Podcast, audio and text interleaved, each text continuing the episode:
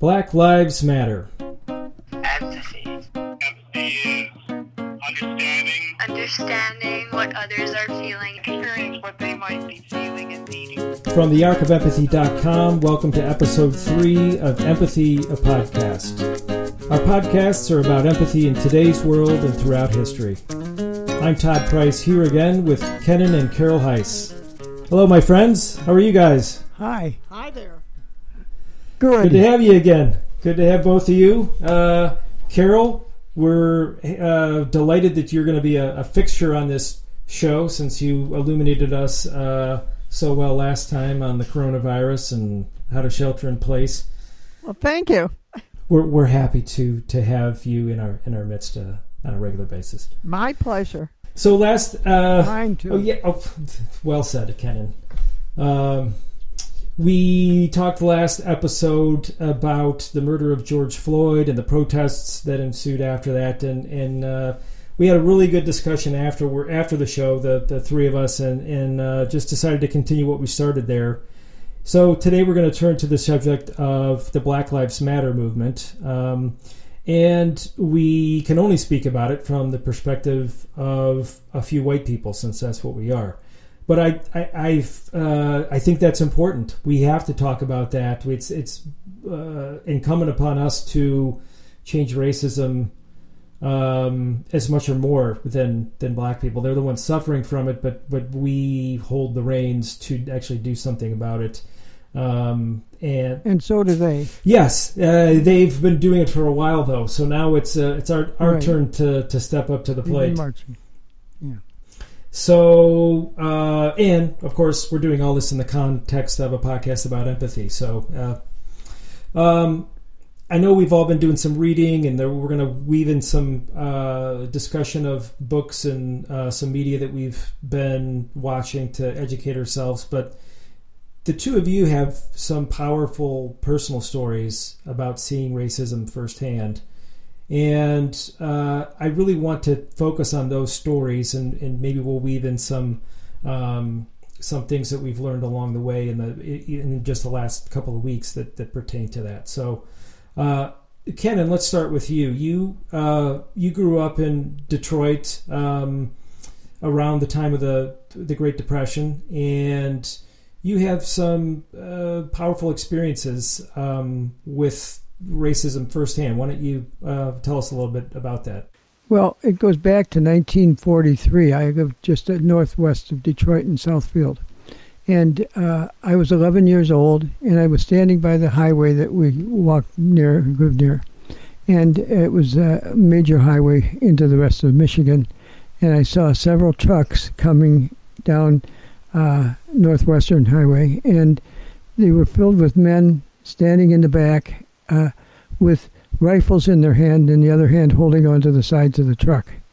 And I was very, very confused about this, so I asked my parents, and they explained to me that there was a race riot going on in Detroit, and these people were coming in to shoot the Negroes, as they we called them then, blacks.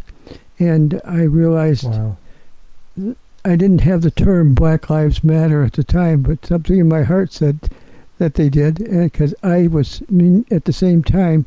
My brother Paul and I were serving mass in an all-black uh, church, Catholic church, and uh, uh, we we knew them, and we knew the priest who was running it was Father Alvin Deem, just a very special person. And he would take us, bring us home, and we'd stop off at some point at one of somebody's place that had invited us for dinner. So we got to know them as people, and and my parents were telling me that these people were on that truck. These men were on that truck to kill black people, and it just was beyond my imagination, and and beyond my my really belief even. Uh, and Wow. but you know, it was a sense that their lives mattered to me, and uh, not to these men who were driving, riding on that truck. So let me make sure I'm painting the picture here. So you were you're an 11 year old boy. You have been serving in a all black Catholic church, so you knew these people. And the, here comes a truck full of armed men and your parents tell you they're going to go kill people, maybe some of whom went to your church. For all I know, yes. Wow. and uh, you know it, uh, it it it influenced me in my later life.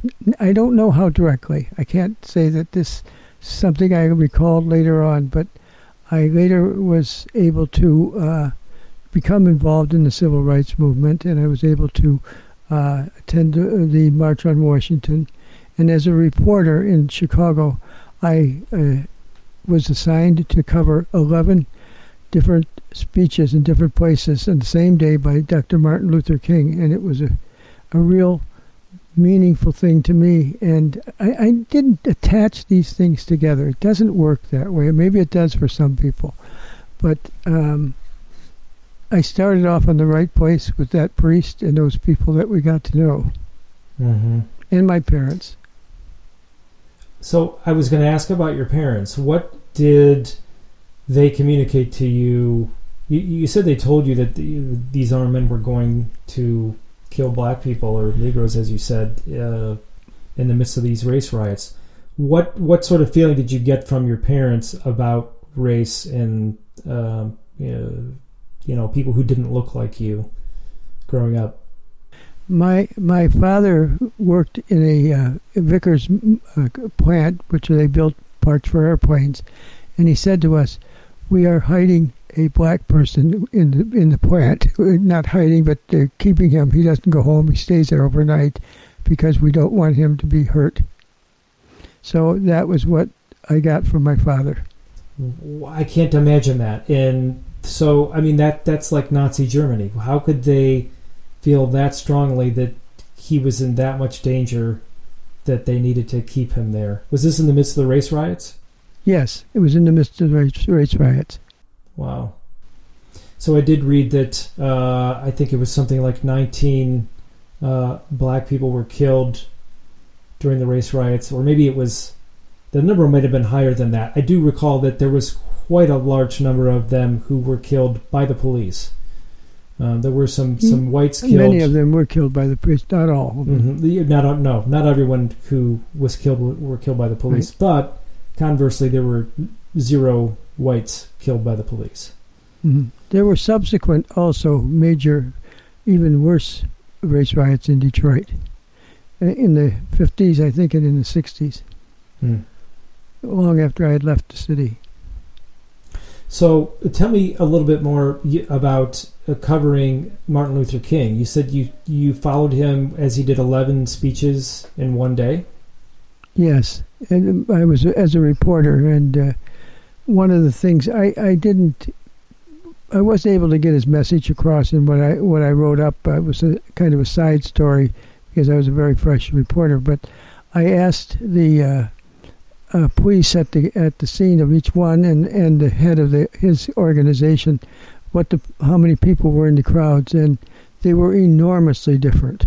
And uh, I don't remember how wildly different, but at least three or four times one versus the other, and Mhm. uh, it was uh, it, it it got me involved in many many ways in the, in the community. And and one of the things that I did in writing obituaries for the Chicago Tribune was I made a very special effort to include women who were not excluded from it, and, and but also blacks. And and a very prominent um, uh, black novelist in Chicago who I never met.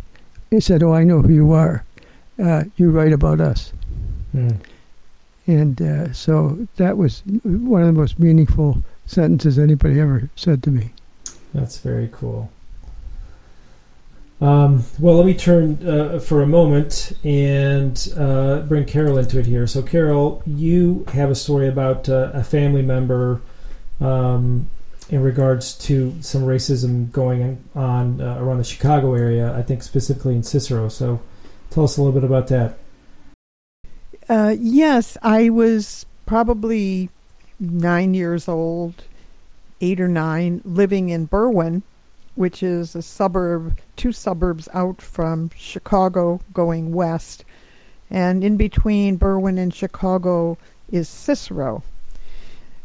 So one day, my two brothers, about 11 and 15 years old were extremely excited and keyed up, and they were going to take their bicycle and they were going somewhere in Cicero, which was very unusual. We pretty much stuck around our own community.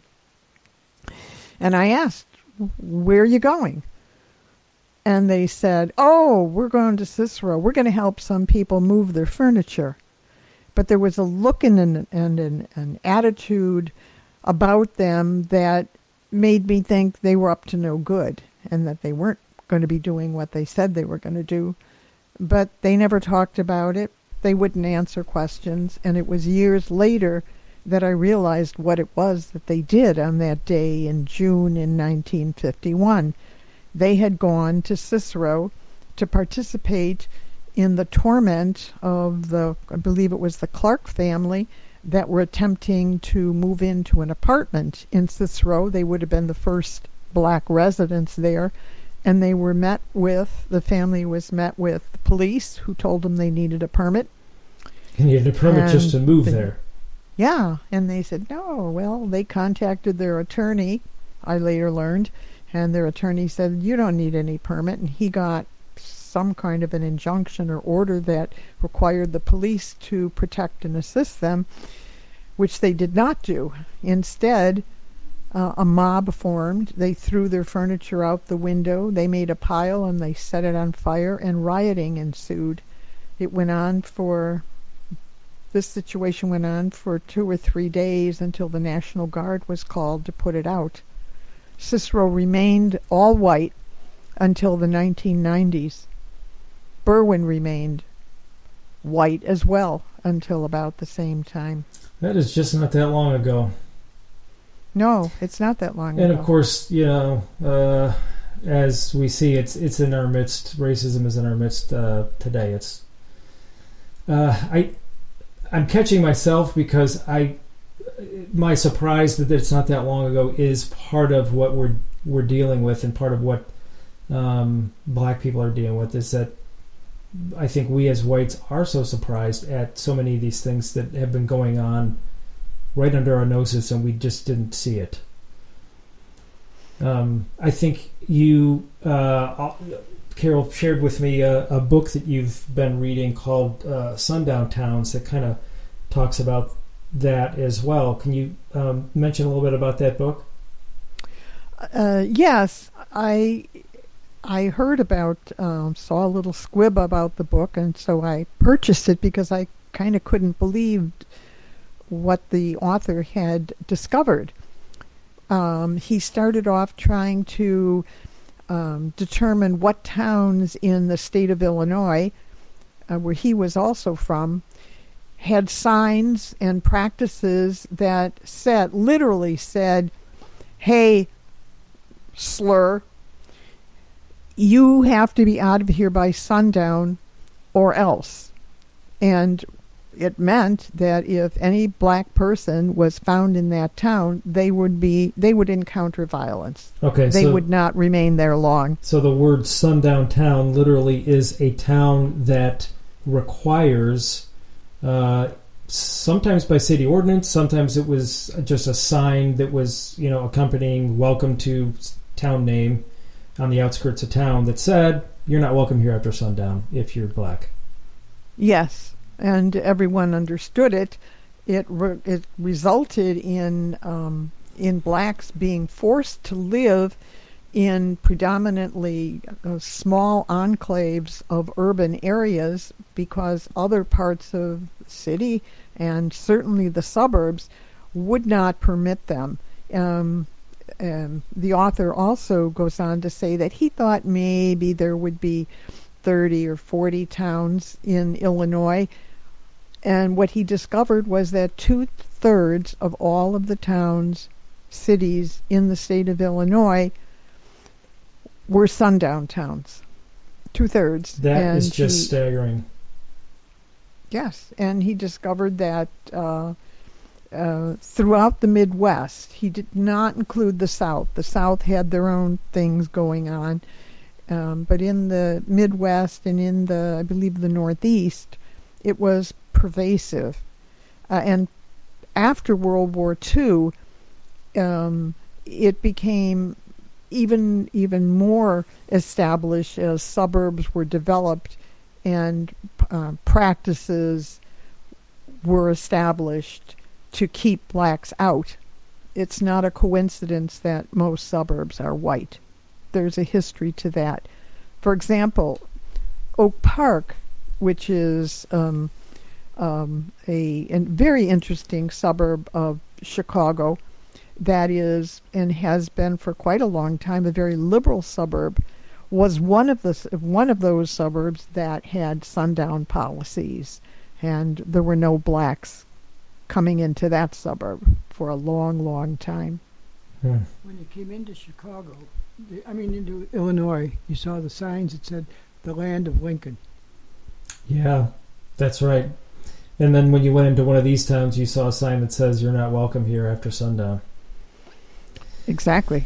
That is hard to fathom as a son of the Midwest myself. That I because so for me personally, my I have family on my dad's side in particular um, from the South. My my uh, uh, my dad's dad was from Birmingham, um, and you know, I, I was always a little bit embarrassed about that whenever the stories about racism came up that, oh, I have this part of my family from the South and from um, parts that are historically racist. And, um, but this really hits home to me that, you know, it doesn't matter where I'm from, white privilege and racism that goes along with that has been in my neighborhood as well. I just didn't know it.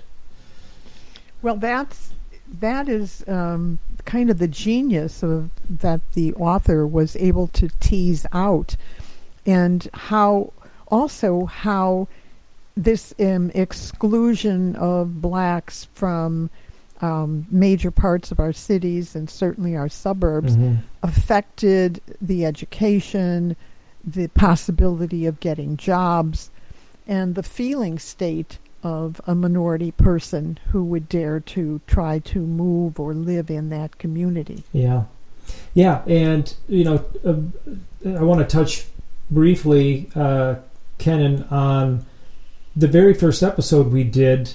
Uh, you sort of foreshadowed what was going to happen in uh, the low-income communities with the coronavirus. You mentioned all these uh, mechanisms that kind of force overcrowding in lower income communities. Well, what we just discussed is policies and uh, uh, force and violence and police force behind this crowding that has is today resulting in I think I forget what the number is, seventy or eighty percent in Chicago of the people who die from COVID are uh, people of color. Well, I, I just want to say that you know we can talk about the racists, but there's a racism in all of us, and certainly, even while I was working in the civil rights movement, you know, I had in the back of my head and my heart prejudice in certain ways. I mean, I just accept it that you know this is you know, yeah, they can't move into this there or something like that. You don't do that, but I do. I my my one thing I did. I went and got a haircut at all black. Um, barber shop and uh, it, you know it just it's it happened to be that way. I never did it a second or third time but uh, i had the experience and uh, but in many many other ways I, I look back and say i could have done so much more and uh, and cared so much more. And i think that that's true I'm, even now. And i think it's it's what we have a responsibility in being white. Yeah, yeah. Um, I, I alluded to this the last episode. I've been um, reading a book that my wife introduced to me called White Fragility, and um, everyone I've mentioned it to hates the term, and I think that's probably part of the point. Uh, but one of the things that hit me is the author at one point reads a list. I don't know if I'm going to read the whole thing here, but there's a list of powerful positions in our society that are predominantly, or in some cases, exclusively held by whites. Uh, the 10 richest Americans, 100% white. U.S. Congress, 90% white. U.S. governors, 96% white. Top military advisors, 100% white. Um, the, the list goes on and on. Uh, media and television, TV shows, 93% white. Uh, the people who decide uh, what we watch on TV, that is. Uh, people who decide what books we read, what news is covered, what music is produced, uh, who directed the top grossing films of all time. 90% white, 85%, 95%, 95%.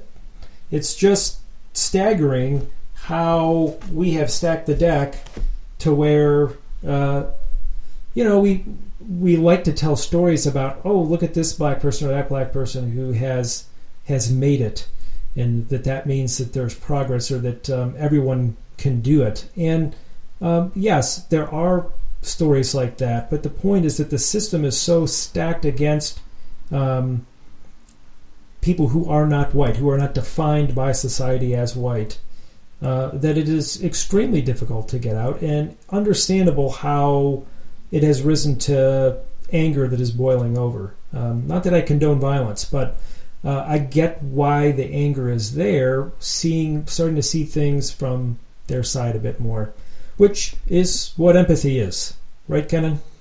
Yes, indeed, indeed. It, it and it it it's that's the word, and this is a situation that we have to change. We have to use the empathy to make this country what Trump was claiming he was going to make it great again. And I'm not sure it was ever great since 1619 when the first slaves were brought to the country, Yeah, I or when Columbus came here and did it to the Indians. Yes, uh, we've had so many. Uh, racism is is American. Uh, that is what American means. Is basically to be racist, to to exclude others from systems of power uh, for yeah, your own gain. Uh, that's that. That's what it means. While claiming that we're noble, Yes. really noble. Yeah. Um, you you mentioned some some terms here that, that we might throw in. We're we don't have that much time left today, but we'll we'll uh, discuss some of these next time as well. But um, obviously, the topic of our our show, uh, the the title of it is Black Lives Matter. Uh, but um, another one I wanted to highlight is the term law and order, which came in, in into prominence not until just after the uh, the civil rights movement really began to take hold. So after Martin Luther King began to really start to change uh, people's attitudes about race and, and racism and raise awareness, um, this term law and order comes about. Uh, so I'm curious why you put that one on the list. We're going to talk next down the line some, about Eleanor Roosevelt and what she did, all the different things that she did to try to change the racial uh, attitude in this country. She was in the South, uh, and, and they uh, ha- was having a meeting, and they were. She was sitting with the blacks. They said you couldn't, so she picked up her chair and sat in between the two. She there was a woman who, uh, a very famous singer, who was not allowed to sing in the uh, Daughters of American Revolutionary Hall. She made it so that she could speak from the uh, sing from the uh, Lincoln Monument. The great Miriam Anderson. Yes. Hmm. So I mean, there are people who were real heroes, and she was one of them by far. Yeah. Um, I want to mention that uh, a- a- another term that I did not know until recently, uh, Juneteenth, which um, is the day that the slaves in Texas uh, were told that they were free. So it was a full, I think, two and a half years after the Emancipation Proclamation. Texas was so far from um, where most of the Civil War had been fought, there were no Union soldiers around there, so they didn't know that they'd been freed. Of course, no one bothered to tell them. And Juneteenth celebrates the day that the last slaves were made free. And that's June night, June nineteenth, I think. So that's coming up here in uh, less than a week. I have a friend whose grandmother he's he was black. His grandmother, he was a slave, and he knew her as a child. So it's um, it's it's not that far long ago. No, it is not that long ago. I'm not, I'm not sure that this that this really fits in. Um, but I keep for some reason I keep thinking of when I was seven or eight years old and I was at that swimming pool.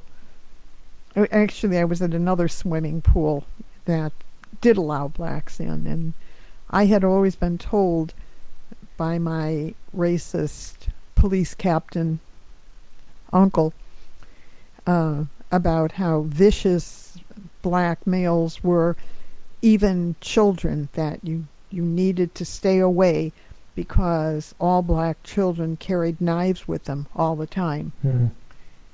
And I was at the swimming pool, and all we could bring in, not even a towel, just ourselves with our suits.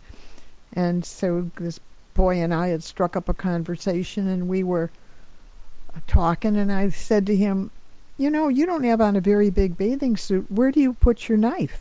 Hmm. And this little boy about my age said, What did you say? And I repeated it, and he said, I don't have no knife. What are you talking about? And I had a sense of profound shame and embarrassment. Oh boy. um, at at kind of making a fool of myself asking this dumb question. But the result was I didn't believe anything that any adult said about black people. After that, I'm not saying I did not or do not have aspects of, of racism in me, but on a conscious level, I just said to myself, they lie. Hmm. Yeah. So maybe this Black Lives Matter um, explosion of righteousness that's going on here will give lie to a lot of other um, bad practices that have become ingrained and, as you said, taken for granted. hmm Well, let's make it so. We uh, it's incumbent on those in power to do it, and we can either um, become those people, encourage those people. Uh, you know, as whites, we tend to know um, or be related to those people. Um, so let's continue to at least do that. That's something we can do is educate ourselves as to what's going on. So. Um, there are some positive things going on as well. Here in Evanston, we have a reparations committee, the first of its kind, um, to my knowledge, in the United States.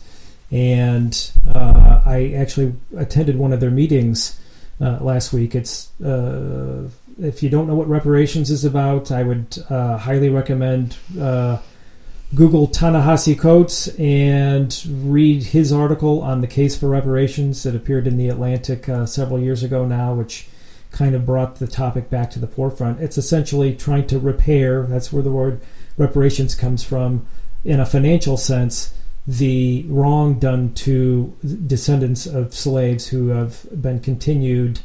Uh, they, they've played with a uh, stacked deck, a deck stacked against them, um, and continued to do so.